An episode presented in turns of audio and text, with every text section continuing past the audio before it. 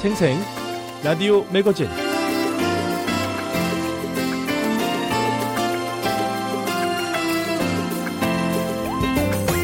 여러분 안녕하십니까? 미국 수도 워싱턴 디씨에서 보내드리는 브이오에이 한국어 방송 생생 라디오 매거진 장량입니다.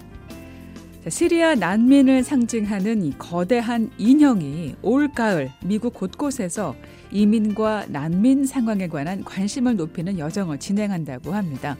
에이피통신이 보도한 내용인데요. 이 인형은 열 살 시리아 난민 소녀의 모습을 하고 있는데요. 그런데 키는 무려 삼 점 칠 미터나 됩니다. 아, 이름은 크기와 다르게 작은 희망, 본명이 리틀 아말인데요. 영어 리틀은 작은이란 뜻이고 아말은 아랍어로 희망이라는 뜻입니다.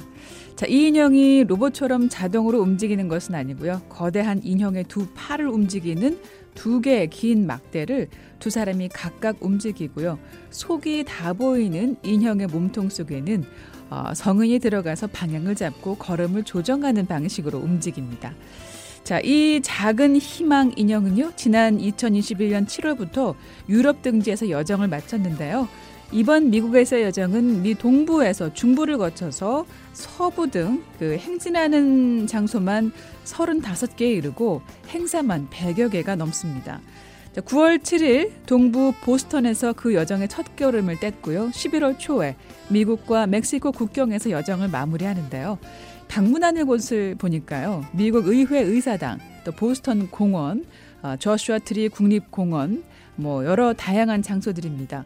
특별히 미국 민권운동의 역사적인 장소죠. 알라베마주 셀마, 또 최근에 총격 사건이 발생했던 텍사스주 유발디 같은 곳인데요.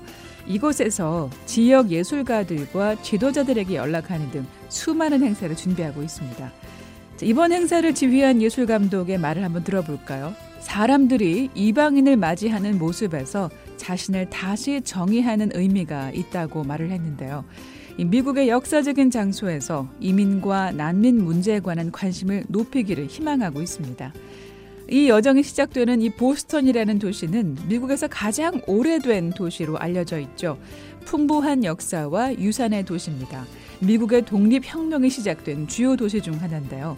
바로 천칠백칠십삼 년에 영국의 지나친 세금 징수에 반발한 북아메리카의 식민지 주민들이 인디언으로 위장한 후에 보스턴 항에 정박한 배에 실려있던 이 홍차 상자들을 바다에 버린 사건, 바로 보스턴 차 사건이 바로 이곳에서 일어났죠. 자, 또 이 여정이 끝나는 장소가 샌디에이고인 이유에 대해서 주최 측은 샌디에이고는 미국과 멕시코 사이의 경계이기 때문이라고 설명합니다. 네, 이 인형은 고독한 여정을 견뎌낸 낯선 장소에 있는 상처받기 쉬운 순진한 소녀의 모습으로 사람들의 동정심을 요구하고 있는데요. 주최 측은 소녀 인형은 수백만 명의 아이들의 상징으로 시민사회가 함께 숨을 쉬면서 이 작은 희망이라는 인형과 함께 걷는 것만으로 매우 의미 있는 행동이 될 것이라면서 미국인들의 관심을 호소했습니다. 네, 생생 라디오 매거진 이번 주도 다양한 소식 준비했습니다. 미국 내 화제 소식을 화제 단어로 정리하는 해시태그, 한 주간 한반도 소식을 정리하는 독자의 선택, 생활 속 경제, 브이오에이 이야기 미국사, 인물 아메리카까지 준비했습니다. 구월 두 번째 순서 시작합니다.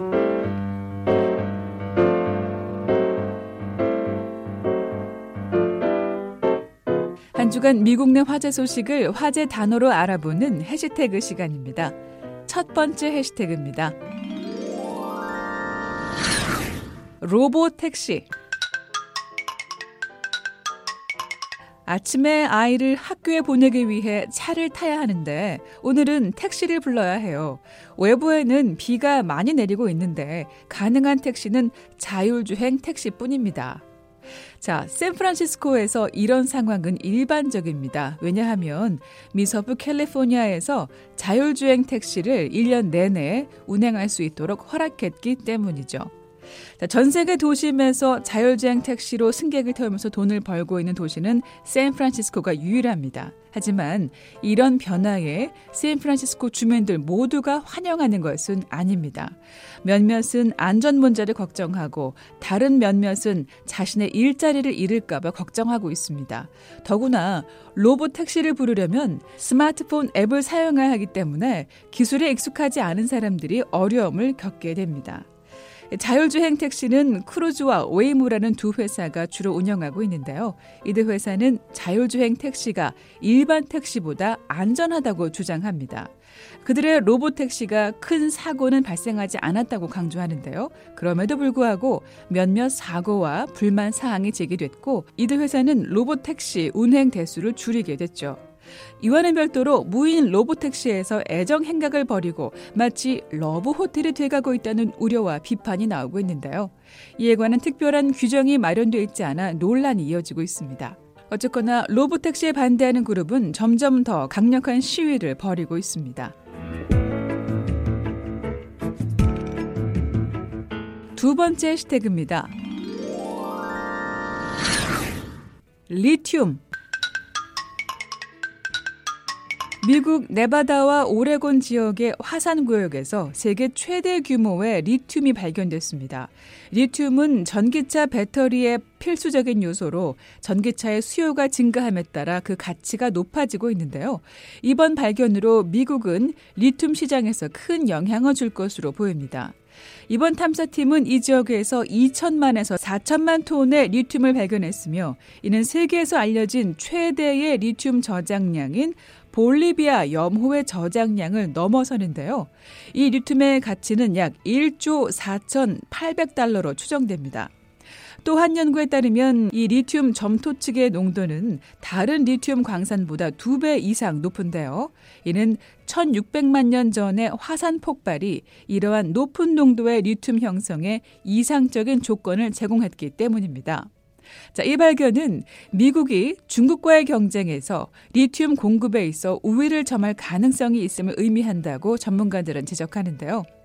미국의 리튬 수입이 급증하고 있고 중국이 리튬 공급에 큰 영향을 주고 있기 때문입니다. 이번 발견은 미국과 유럽연합이 리튬 공급에 대한 다양한 전략을 모색하는 데 도움이 될 것으로 전망되는데요. 하지만 이 광산을 개발하기 위해서는 환경 문제와 주민의 반대를 극복해야 하는데요. 리튬 추출 과정은 많은 양의 물을 필요로 하며 환경에 큰 영향을 미칠 수 있기 때문입니다. 또한 미 항공우주국 나사는 이 지역이 위성 측정에 중요하기 때문에 광산 개발에 반대하고 있는 상황입니다. 한 주간 미국 내 화제 소식을 화제 단어로 알아보는 해시태그였습니다.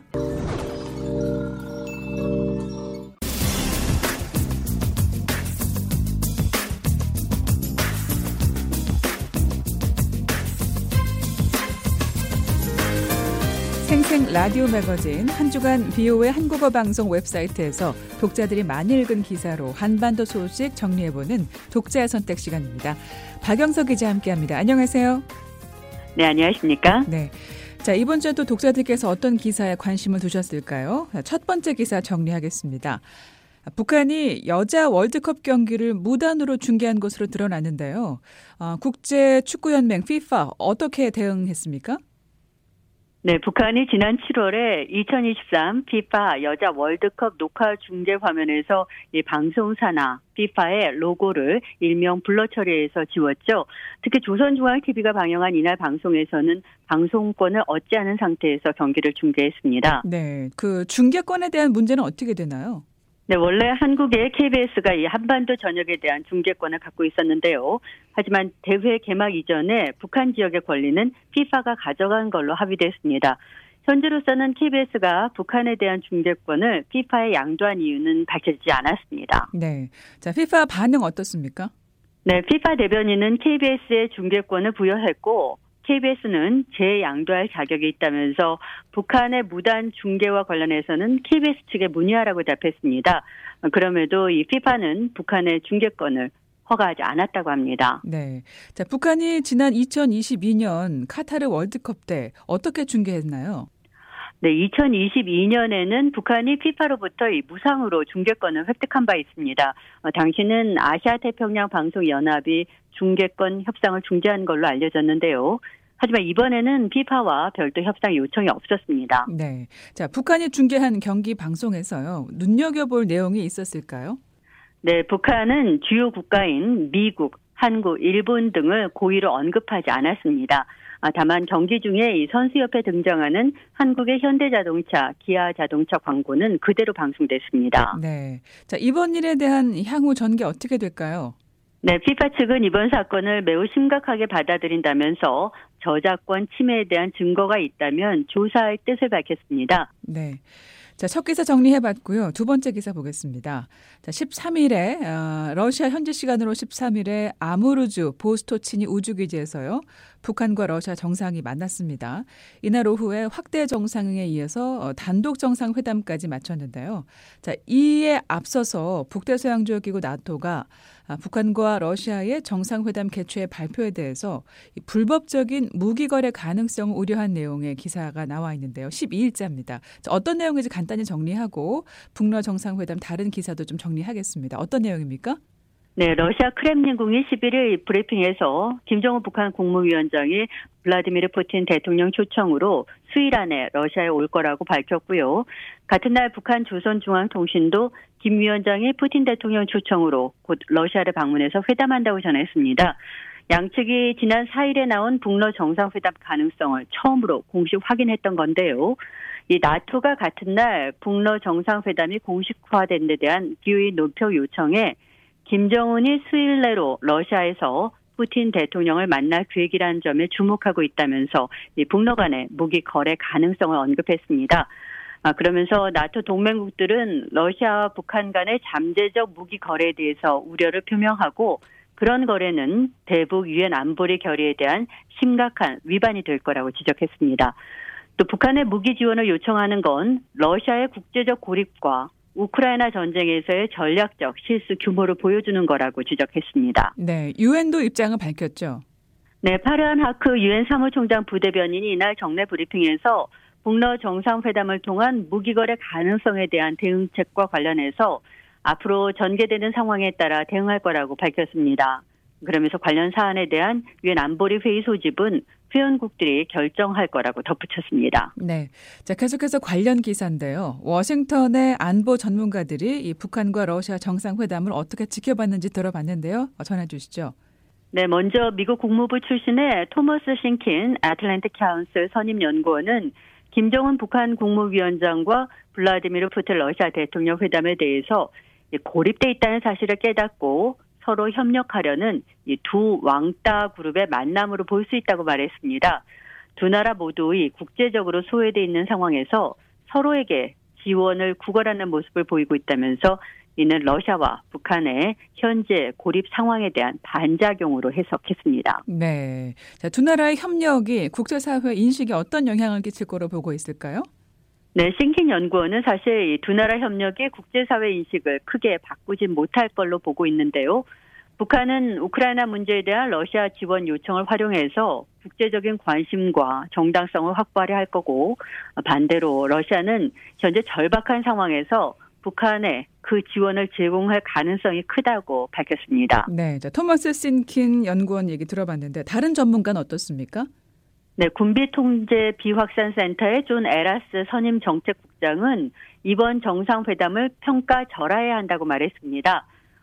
러시아에 대한 절망의 신호로 볼 수 있다는 건데요. 북한이 러시아에게 남은 유일한 우방이라는 사실이 당혹스러울 것이라면서 이런 북러 정상회담은 우크라이나 침공과 핵 및 미사일 개발로 인해서 양국이 국제사회로부터 고립된 상황에서 이해관계가 맞아떨어진 결과로 볼 수 있다고 설명했습니다. 네, 그러면은 김 위원장하고 푸틴 대통령의 회담이 국제사회에 어떤 영향을 끼칠 걸로 보고 있나요? 네, 싱킨 연구원은 이번 회담은 김 위원장과 푸틴 대통령의 두 번째 대면 회담으로 첫 번째 정상회담보다 영내 안보와 국제정세에 큰 영향을 미칠 걸로 내다봤습니다. 논의와 협력이 있더라도 국제사회 입장에서는 끔찍한 결과로 이어질 거라는 건데요. 국제사회는 이를 매우 심각하게 우려해야 한다고 말했습니다. 러시아의 로켓과 폭탄 확보, 북한의 군사력 강화는 모두 국제사회 전체에 좋지 않다면서 이를 감안해서 유엔에서 어떻게 대응할지가 중요한 이슈가 될 거라고 말했습니다. 네, 지금 여러분께서는 브이오에이 한국어 방송에 전해드리는 생생 라디오 매거진 독자의 선택 함께하고 계십니다.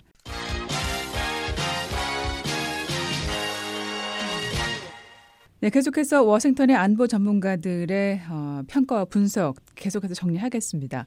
자, 이번에는 김 위원장의 러시아 방문 후에 이 북러 관계 강화에 대해서 어떻게 평가하는지 또 중국의 태도는 어떻게 예측되는지 들어보도록 하죠. 네, 전문가들은 김 위원장의 러시아 방문을 계기로 해서 북러 간의 밀착이 더 강화될 걸로 보지만 중국의 반응에 따라서 대결 양상으로 확대될 가능성도 완전히 배제할 수 없다고 지적하고 있습니다. 세뮤얼 웰스 전 부회장은 러시아의 우크라이나 침공 및 영내 국가들의 대응에 대해서 러시아의 우크라이나 침공을 계기로 북한과 중국이 러시아를 지원하는 양상을 보이면서 영내 자유민주 진영이 전례 없이 단합하는 점을 주목했습니다. 그리고 호주, 일본, 프랑스, 네덜란드, 영국, 인도의 군사협력과 연합행동은 러시아의 우크라이나 침략, 북한의 미사일 도발, 중국의 강압적 행동에 대한 대응으로 봤습니다. 네, 중국에 대한 태도에 대한 전망 어떻게 하고 있을까요? 네, 전문가들은 중국이 북중러 연대에 적극적으로 참여할지는 미지수로 보고 이 북중러와 미한일 간의 대결 구도가 고착화할 걸로 보는 시각은 많지 않았습니다. 존 에라스 선임 정책국장은 중국의 반응에 주목할 필요가 있다면서 중국이 미묘한 태도를 보이고 있다고 지적했습니다. 네, 자, 중국의 러시아와의 관계와 또 북중러 삼 국의 군사협력 가능성에 대해서는 어떻게 평가할까요? 네, 중국은 러시아와 적당하게 우호적인 관계를 유지할 걸로 보이지만 북중러 삼 국의 군사협력을 깊게 추구하지 않을 거라는 전망입니다. 웰스 전 부회장은 중국의 참여가 제한적일 걸로 보며 또 중국 경제가 국제무역 시스템에 크게 의존하고 있기 때문에 북한, 러시아와의 협력에 조심스러울 거라는 의견을 제시했습니다. 존 에라스 선임 정책국장은 중국에 대한 미래 전망에 대해서 중국의 국제정치에 대한 위치 결정이 향후 오십 년, 백 년을 위한 중요한 문제라고 강조했는데요.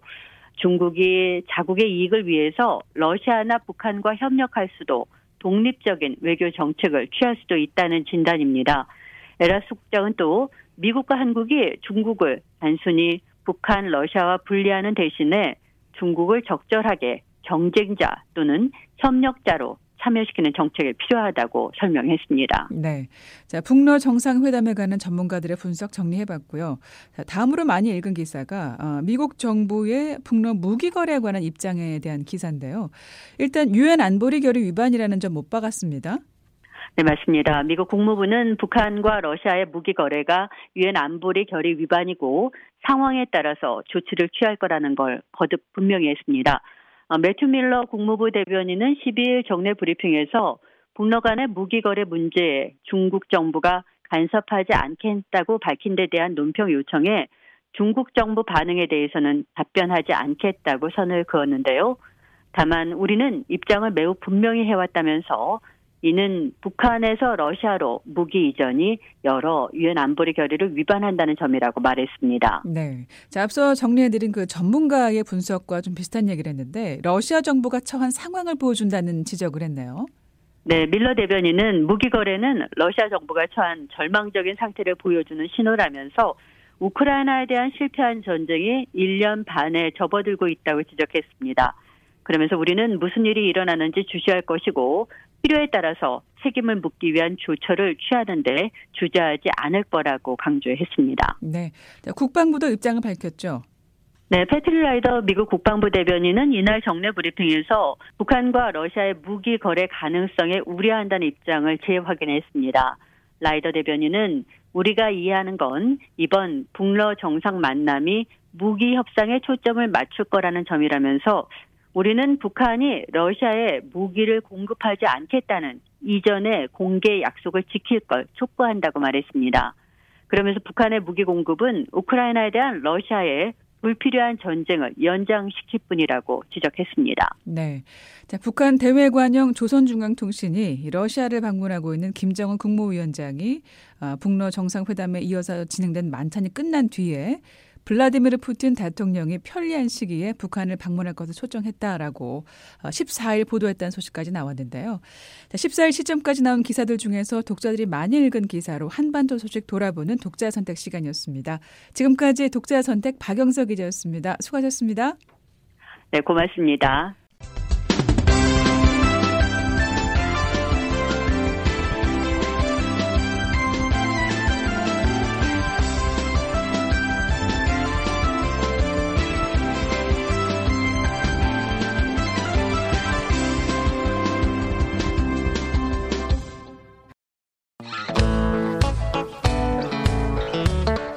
매일 새벽과 아침 그리고 저녁에 청취 가능한 브이오에이 방송 주파수 안내입니다. 브이오에이 새벽 방송은 매일 새벽 두 시부터 세 시까지 중파 에이엠 천오백육십육 킬로헤르츠로 들으실 수 있습니다.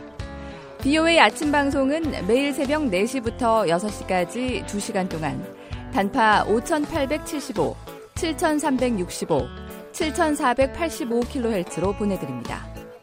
그리고 브이오에이 저녁 방송은 매일 밤 여덟 시부터 자정까지 네 시간 동안 중파 천백팔십팔 킬로헤르츠로 청취하실 수 있습니다.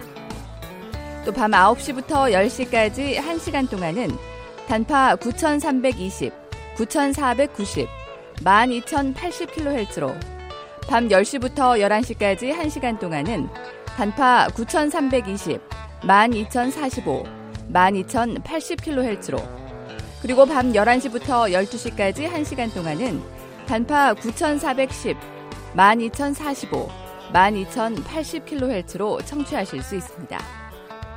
브이오에이 방송은 인터넷으로 접속하시면 다시 듣기와 방송 원고 보기, 실시간 방송 청취가 가능합니다. 언제든 방송 듣기가 가능한 인터넷 웹사이트 주소는 더블유 더블유 더블유 닷 브이오에이 코리아 닷 컴입니다. 더블유 더블유 더블유 닷 브이오에이 코리아 닷 컴입니다. 한반도와 미국 그리고 세계 소식을 더욱 빠르고 생생하게 전해드리는 브이오에이 방송에 많은 애청 바랍니다.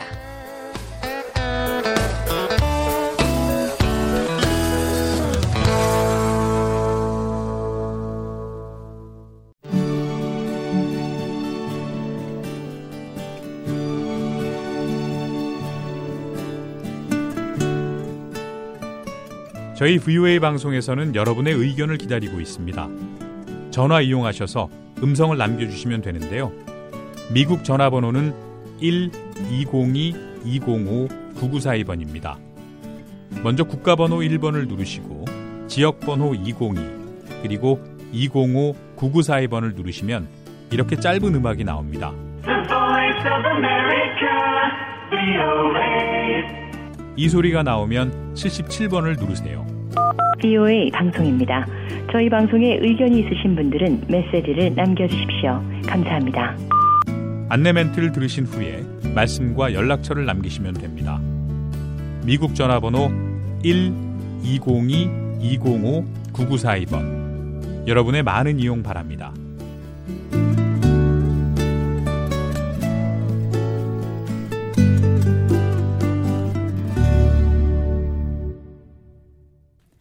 생생 라디오 매거진 생활 속 경제 이어집니다. 자, 비디오 게임 하면 뭐가 떠오르시나요? 아이들이 하는 오락 정도로만 생각한다면 요즘 시대와는 맞지 않습니다. 이 비디오 게임은 미국인들의 삶에서 큰 부분을 차지할 뿐만 아니라 미국 경제와 산업에도 중요한 영향을 준다고 하는데요.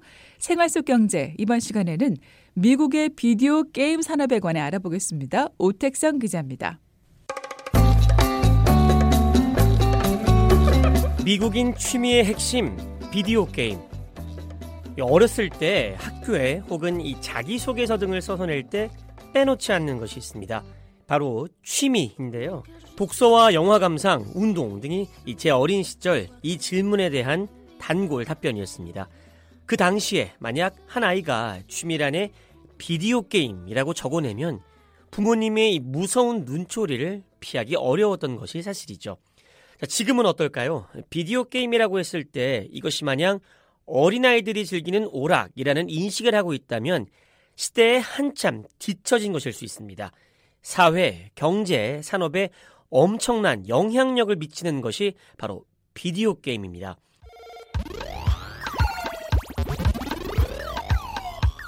우선 미국인들이 비디오 게임을 얼마나 즐기는지 볼까요? 스태티스타가 공개한 지난 유월 기준 미국인의 취미활동 순위를 보면 이렇습니다. 요리와 제빵이 사십 퍼센트로 일위입니다. 그 뒤로 독서가 삼십육 퍼센트로 이위, 그리고 애완동물 돌보기가 삼십사 퍼센트로 삼위에 올라가 있습니다. 그리고 이 비디오 게임은 삼십삼 퍼센트로 사위를 기록하고 있습니다. 취미가 아니더라도 이 비디오 게임을 정기적으로 하는 미국인들은 많습니다. 엔터테인먼트 소프트웨어 협회의 설명 들어볼까요? Roughly sixty-five percent of all Americans play video games regularly. That's more than two hundred twelve million. 협회는 전체 미국인 가운데 육십오 퍼센트에 달하는 약 이억 천이백만 명이 정기적으로 이 비디오 게임을 한다면서 오락을 위해서 또는 이 가족이나 친구들과 어울리기 위해 게임을 한다고 설명합니다. 어, 비디오 게임 매출 규모도 상당합니다. 엔터테인먼트 소프트웨어 협회 설명에 따르면요, 지난해 비디오 게임 산업의 매출 규모는 약 오백육십오억 달러에 달합니다. 자, 그럼 이번 시간에는 이 미국의 비디오 게임에 관해서 크게 두 부분으로 나눠서 설명해 볼 텐데요. 먼저 미국에서 사람들이 비디오 게임을 하는데 들이는 비용은 얼마나 하는지 등 이 현실적인 면을 살펴볼 거고요. 다음은 게임 산업이 첨단 기술 발전에 어떤 영향을 미치는지도 함께 살펴보겠습니다.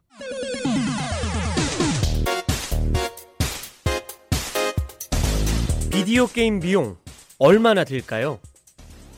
비디오 게임은 크게 두 가지 방식으로 나눌 수 있습니다. 컴퓨터나 게임기로 하는 것이 있고요. 요즘 대세인 모바일폰, 즉 휴대전화로 하는 게임이 있습니다.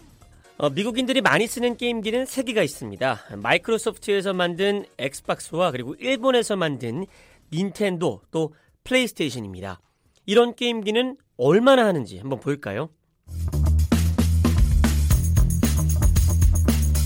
네, 저는 지금 이 전자기기 전문 매장에 나와 있습니다. 아, 한쪽에 아예 게임만을 위한 자리가 마련되어 있습니다. 먼저 이 엑스박스 한번 볼까요? 어, 저장 용량 등이 성능에 따라 다르지만 삼백오십 달러에서 오백 달러 정도네요. 게임기만 있다고 할 수 있는 게 아니죠. 게임 프로그램을 사야 게임을 즐길 수가 있는데요. 올해 출시된 이 우주모험 게임으로 유명한 이 게임 스타필드의 경우 칠십 달러에 판매하고 있습니다. 그리고 엑스박스 하면 가장 유명한 게임 중 하나가 바로 축구 게임인 피파인데요. 가장 최신 버전인 이천이십삼 피파 프로그램 가격은 이십 달러에 판매되고 있네요. 자, 다른 두 개의 게임기 가격도 보겠습니다. 아, 닌텐도 기기 가격은 삼백오십 달러 하고요. 어, 닌텐도에서 가장 유명한 이 슈퍼마리오 카트 게임 프로그램은 육십 달러에 판매하고 있습니다. 자, 마지막으로 플레이스테이션을 볼까요? 이 기기 가격은 오백 달러고요. 플레이스테이션에서 가장 유명한 게임이라고 할 수 있는 파이널 판타지 게임 프로그램 최신 버전은 오십 달러에 판매하고 있습니다. 입이 쩍 벌어지는 게임용 피씨 가격. 자, 다음은 피씨 게임을 볼까요? 음, 대부분의 게임은 무료입니다. 하지만 이 게임 아이템 구매를 위해 선택적으로 지출을 하게 됩니다. 결투 게임을 한다고 예를 들어볼게요. 어, 게임 자체는 무료로 할 수 있습니다. 그런데 이 게임에서 이기려고 한다면 이야기는 달라집니다. 상대방이 돈을 내고 더 센 무기를 샀다고 하면 이 무료인 기본 무기로 이길 수 없습니다. 이기기 위해서는 본인도 더 좋은 무기를 사야 하는 거죠. 이렇게 게임 아이템에 지출하는 것은 현찰에서의 현을 따고 그리고 물건을 산다라는 의미의 비속어인 지른다를 합해서 현질이라고 부르기도 한다네요. 아, 그리고 피씨게임은 게임기로 하는 것보다 이 초기 투자 비용이 더 큽니다. 일단 이 컴퓨터 자체가 비쌉니다. 피씨게임을 무리 없이 하기 위해서는 고사양의 피씨가 필요합니다.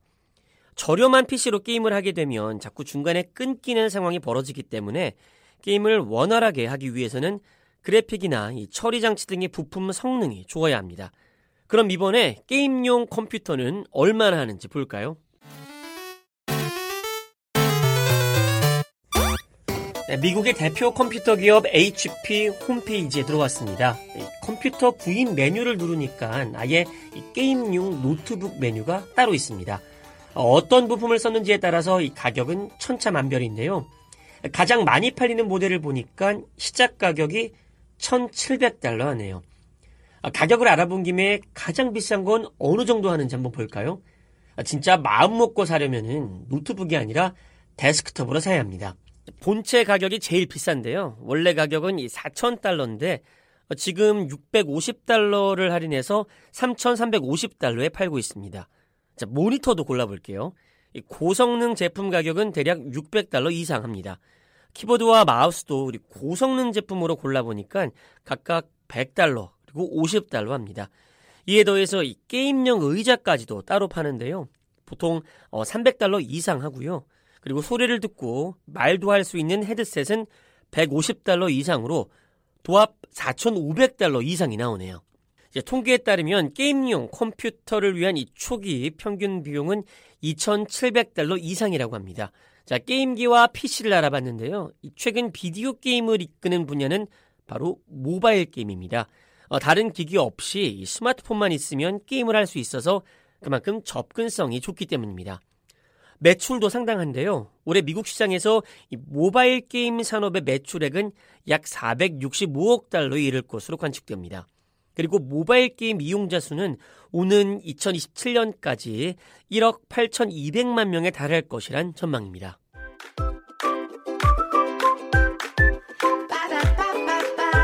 군대가 이끈 첨단 산업, 이제는 게임 산업이 이 과거 첨단 기술의 탄생을 주도한 분야가 있었습니다. 바로 군대입니다. 이 군사용 목적으로 개발한 기술이 실생활에서 유용하게 활용되는 사례가 많았습니다. 지피에스는 위성에서 보내는 신호를 수신해서 이 사용자의 현재 위치를 계산하는 위성항법 시스템입니다. 적의 미사일이나 항공기 등의 위치를 정확하게 파악하기 위해서 인공위성에서 보내는 신호를 활용하면서 이 지피에스 기술이 발전된 건데요. 현재는 이 기술이 우리 일상의 필수 기술로 자리 잡았습니다. 어, 길을 찾기 위해 사용하는 모든 내비게이션 기술이 이 대표적 활용 방식인데요. 스마트폰에서 가까운 카페를 검색하거나 이 필요한 상점을 찾는 것도 다 이 기술을 활용한 예라고 할 수 있습니다. 자, 과거 군대가 그랬듯 이 최근 산업계에서 첨단 기술을 도출시키는 주요 산업은 바로 게임 산업입니다. 게임 산업은 특히 기존 기술의 발전을 가속화하고 있는데요. 대표적인 예가 바로 반도체입니다. 어, 앞서 게임을 하기 위해선 이 고성능의 컴퓨터 부품이 필수라고 했죠. 가령 그래픽카드나 씨피유, 지피유 등의 성능이 좋아야 하는데 이런 부품의 핵심을 이루는 것이 바로 반도체입니다. 인텔이나 에이엠디 등 이 세계 주요 반도체 제조업체가 앞다퉈서 신제품을 출시하면서 이 자사 제품이 게임용 사양에 얼마나 부합하는지를 강조하는 것이 이를 단적으로 보여준다고 할 수 있습니다. 어, 다른 분야는 가상현실 기술입니다. 세계적인 베스트셀러 작가이자 인공지능 분야의 권위자인 버나드 마 씨의 설명 들어볼까요? Virtual reality. Gamers are among the first to adopt 브이아르 and over the past years the uptake of 브이아르. 게이머들은 가상현실을 제일 먼저 채택한 선두주자로 이 마인크래프트 등과 같은 주요 게임에 헤드셋이 활용되면서 가상현실 기술이 점차적으로 증대됐다는 겁니다. 첨단 기술은 경제 발전을 견인하는 핵심 축이라고 할 수 있는데요. 이 게임 산업이 이런 중요한 역할을 한다고 하니 아, 요즘 친구들은 이제 옛날처럼 취미에 비디오 게임이라고 눈치 보지 않고 당당하게 쓸 수 있겠습니다. 미국의 경제, 산업 이야기를 실생활 속에서 풀어보는 생활 속 경제. 이번 시간에는 미국의 게임 산업과 그 중요성 등을 살펴봤습니다. 지금까지 우택성이었습니다. 생생 라디오 매거진 계속해서 미국의 역사를 재미있게 들어보는 시간인데요. 브이오에이 이야기 미국사 김미옥 기자가 엮었습니다. 드와이트 아이젠하워 시대 여덟 번째 시간입니다.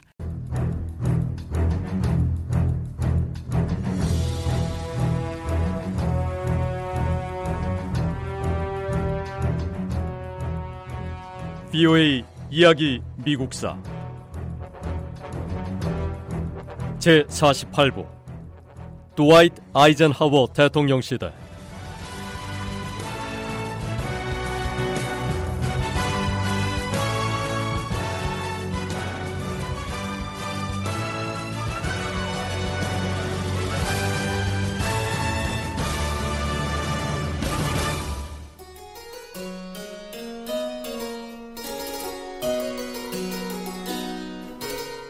천구백사십 년대에는 텔레비전 수신기를 가진 가정이 그렇게 많지 않았습니다. 일부에서는 텔레비전을 어리석은 사람들이 보는 발명품이라고 불렀습니다. 하지만 천구백오십 년대 말엔 텔레비전이 미국 가정의 자리를 잡았습니다.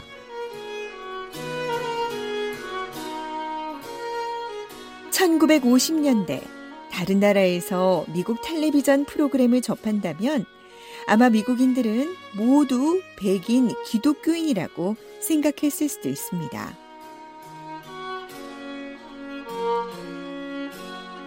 그 당시 텔레비전은 다양한 인종과 종교가 섞여 살아가는 미국의 모습을 담아내지 못했죠. 인종이나 종교적으로 소수계인 미국인들의 모습은 텔레비전에서 찾아보기 힘들었습니다. 소수계 미국인이 텔레비전에 출연해도 주로 백인을 위해 일하는 모습으로 등장했습니다.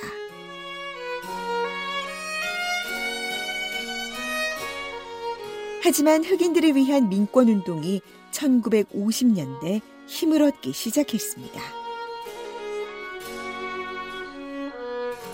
특히 교육 현장인 미국 학교에서 인종 분리를 끝내기 위해 많은 법적 싸움이 벌어졌습니다. 천구백육십 년대 이르면 민권운동이 미국 전역을 뒤흔들게 됩니다.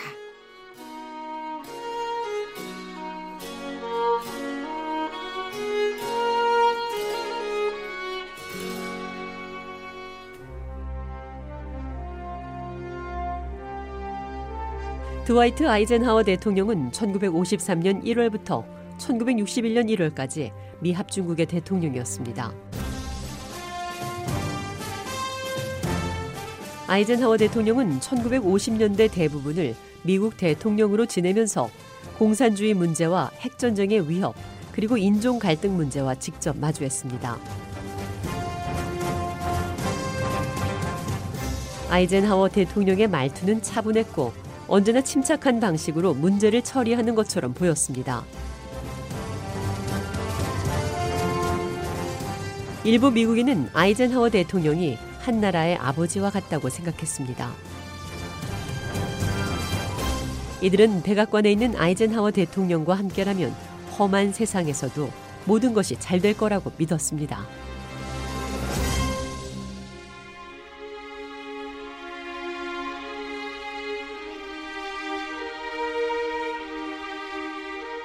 제이 차 세계대전이 끝나고 냉전이라 불리는 시대가 시작됐습니다.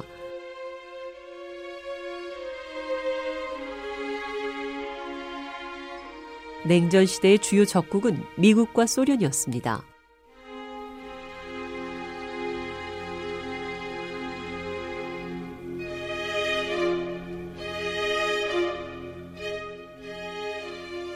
냉전 시대라는 말의 냉전은 세계 강대국인 미국과 소련이 군사력을 동원해 직접 싸우는 것을 두려워하면서도 계속 대립하는 관계를 표현한 이름입니다.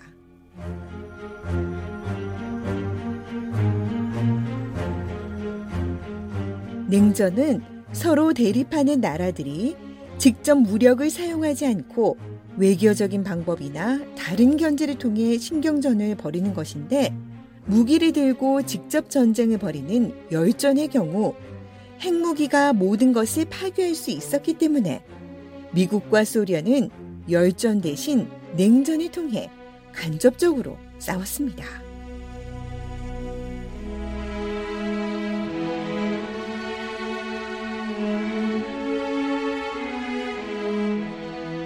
제이 차 세계대전이 끝나고 미국과 소련은 국제사회를 양분해 경쟁을 벌였죠.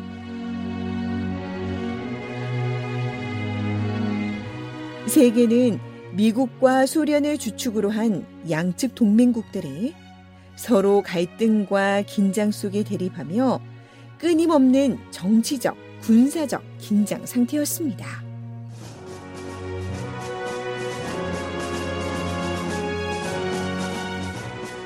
냉전 시대에 미국과 소련이 군사력을 동원해 직접 충돌한 적은 없었습니다.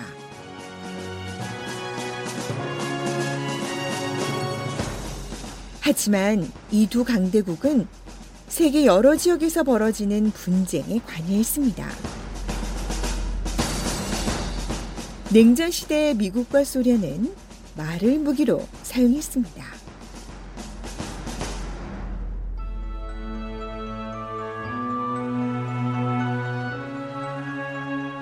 두 강대국은 서로를 위협하고 비난했어요. 두 나라는 핵무기와 군비 경쟁, 첩보전이나 우주개발 같은 기술개발 분야에서도 서로 경쟁하며 상대 국가보다 더 뛰어난 국가로 보이려고 애썼습니다.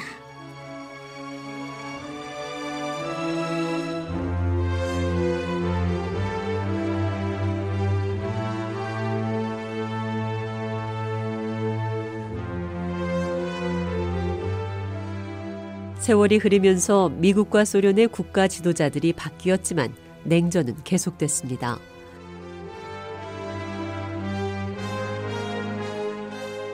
냉전은 이십 세기 후반 대부분의 기간에 세계 정치를 이끄는 주된 힘이었습니다.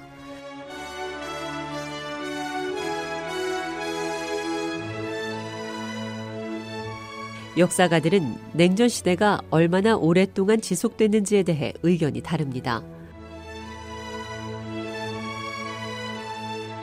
일부 역사학자는 천구백육십 년대와 천구백칠십 년대 초에 미국과 소련이 관계를 개선하면서 냉전이 끝났다고 믿었습니다.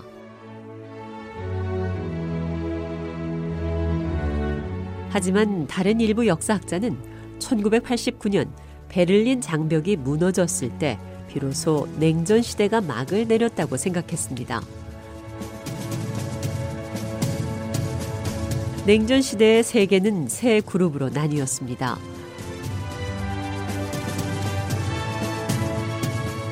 미국이 서구권 국가들을 이끌었습니다.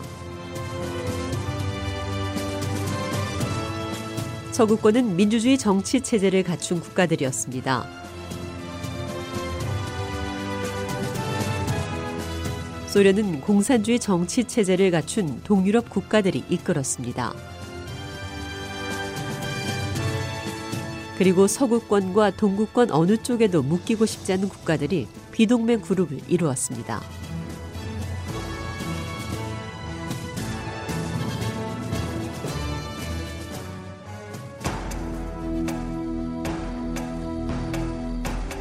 미국의 제삼십삼 대 해리 트루먼 대통령은 냉전과 싸운 최초의 미국 대통령이었습니다.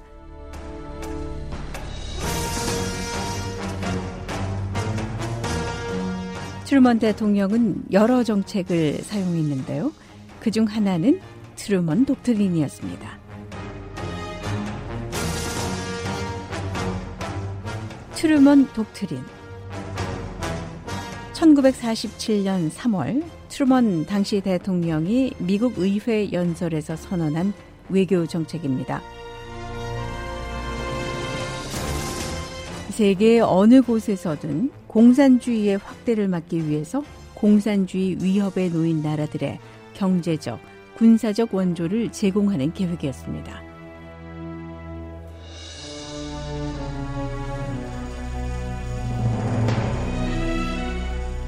브이오에이 이야기 미국사. 이 내용은 다음 시간에 계속됩니다.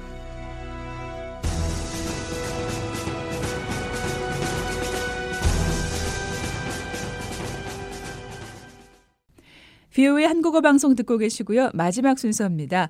인물 아메리카, 악단장 빌리 본 소개합니다. 노시창 기자입니다.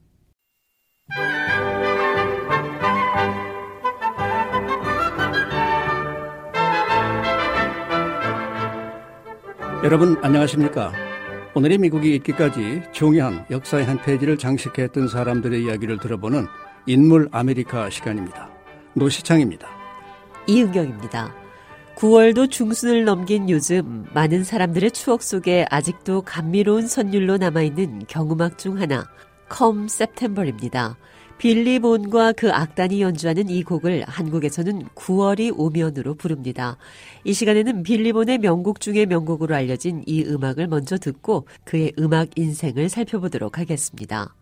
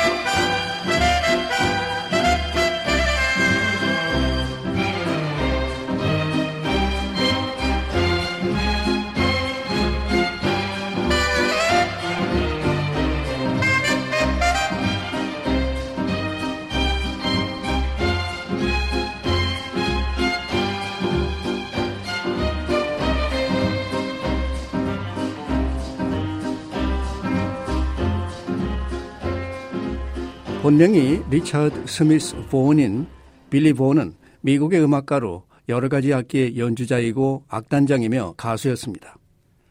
천구백오십 년대와 육십 년대 빌리 본과 그 악단은 수많은 히트곡으로 미국은 물론 유럽, 아시아, 라틴 아메리카 등 여러 나라에서도 선풍적인 인기를 끌었습니다. 빌리 본은 그 시대에 다른 어느 악단보다 많은 팝 히트곡을 작곡하고 편곡했습니다. 그는 각종 전통적인 팝, 록, 알앤비, 컨트리 음악을 쉽게 들으며 즐길 수 있는 곡으로 만들어내는 마술사 같은 존재였습니다. 빌리 본은 켄터키주 글라스고에서 태어났습니다. 아버지는 이발사였지만 음악을 무척 좋아하는 분이었습니다. 그런 성향을 이어받은 빌리는 불과 세 살 때 혼자 만돌린을 익히며 자랐습니다. 빌리는 청소년기를 보내면서 기타, 알토, 색소폰 등 여러 가지 악기 연주를 배웠습니다. 이 중 알토 색소폰은 그의 주 악기가 됐습니다. 스물두 살 때인 천구백사십일 년 빌리는 방위군에 징병됐습니다. 그러나 미국이 그해 십이월 이 차 대전에 참전하면서 그의 복무 기간은 길어졌습니다. 미시시피 주의 캠프 웰비 기지에서 복무한 그는 사단의 악단에서 활동했습니다.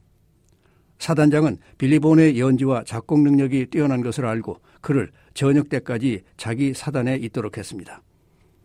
천구백사십오 년 전쟁이 끝나고 전역을 한 빌리는 전문적인 음악가의 길로 나가기로 결심합니다. 그는 웨스턴 켄터키 주립대학에 들어가 작곡을 전공했습니다. 빌리 본은 학비를 벌기 위해 그 지역 나이트클럽이나 라운지에서 일하고 싶었으나 자리가 없었습니다.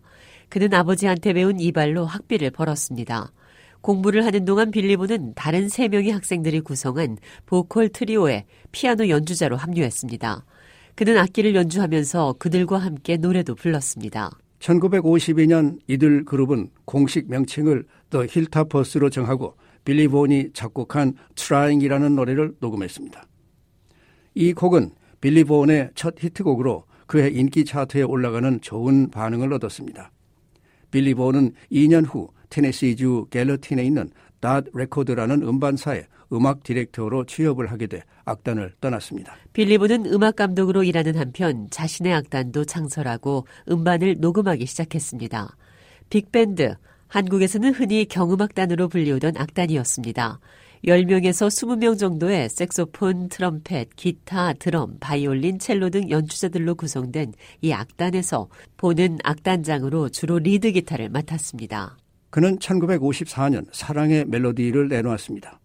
이 음반은 백만 매가 팔리는 대성공을 거두었습니다. 골든 디스크상도 받았습니다. 골든 디스크는 앨범, 싱글 등의 음반 판매량을 집계해서 증명해주는 인증 시스템입니다. 그로부터 약 십 년 동안 빌리 보온 악단은 여러 히트곡들을 발표하며 수익면에서도 미국에서 가장 성공적인 악단으로 활약했습니다.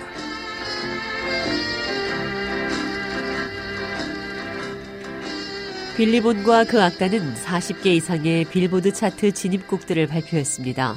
그중 버트 캠퍼트 작곡의 A Swinging Safari는 천구백육십이 년 빌보드 차트 십삼 위까지 올라가는 기록을 세웠습니다.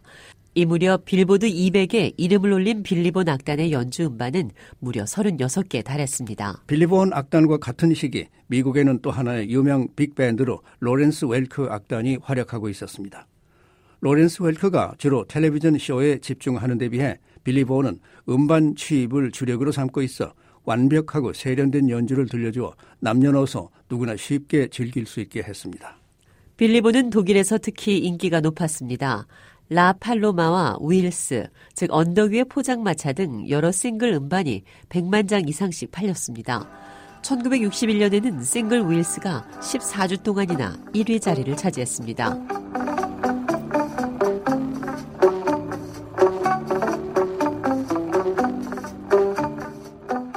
그 외 다른 유럽 국가와 심지어 인도에서도 그의 음반은 인기 순위 일 위를 차지했습니다.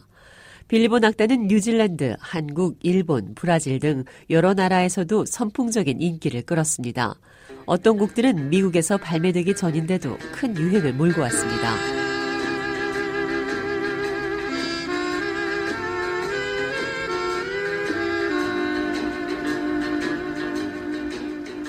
히트곡 진주 조개잡이는 세계적인 인기를 끄는 가운데 특히 한국, 일본 등 아시아에서 인기였습니다. 진주 조개잡이가 히트한 천구백육십오 년 빌리 보온 악단은 유럽과 아시아 순회 공연을 나갔습니다. 대부분의 콘서트는 입장권 매진을 기록했습니다. 빌리 보온 악단은 천구백육십칠 년과 천구백칠십이 년 한국에서도 공연을 가졌습니다.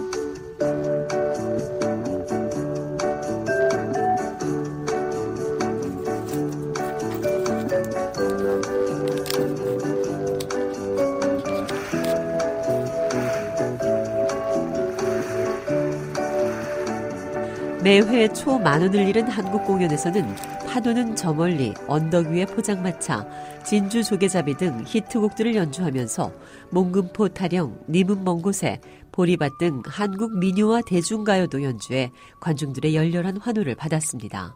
천구백육십 년대 말과 칠십 년대 초 빌리 보온은 캘리포니아의 팜스프링스에서 살았습니다. 빌리 보온은 칠십이 세 때인 천구백구십일 년 캘리포니아에서 복막 종양으로 타계했습니다. 그 후로도 빌리 보온 악단은 아들 리차드 스미스 보온 주니어가 이어받아 계속 활동을 이어갔습니다.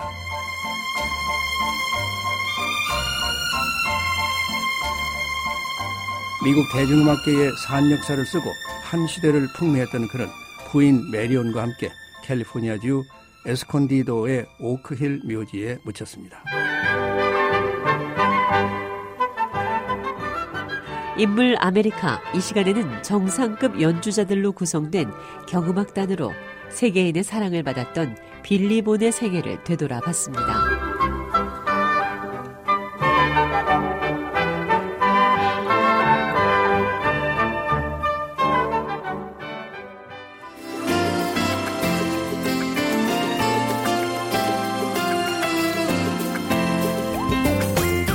나도 매거진 이번 주 준비한 내용은 여기까지입니다. 오늘 한 주도 건강하고 희망차게 보내시기 바랍니다. 지금까지 저는 장량이었습니다. 고맙습니다.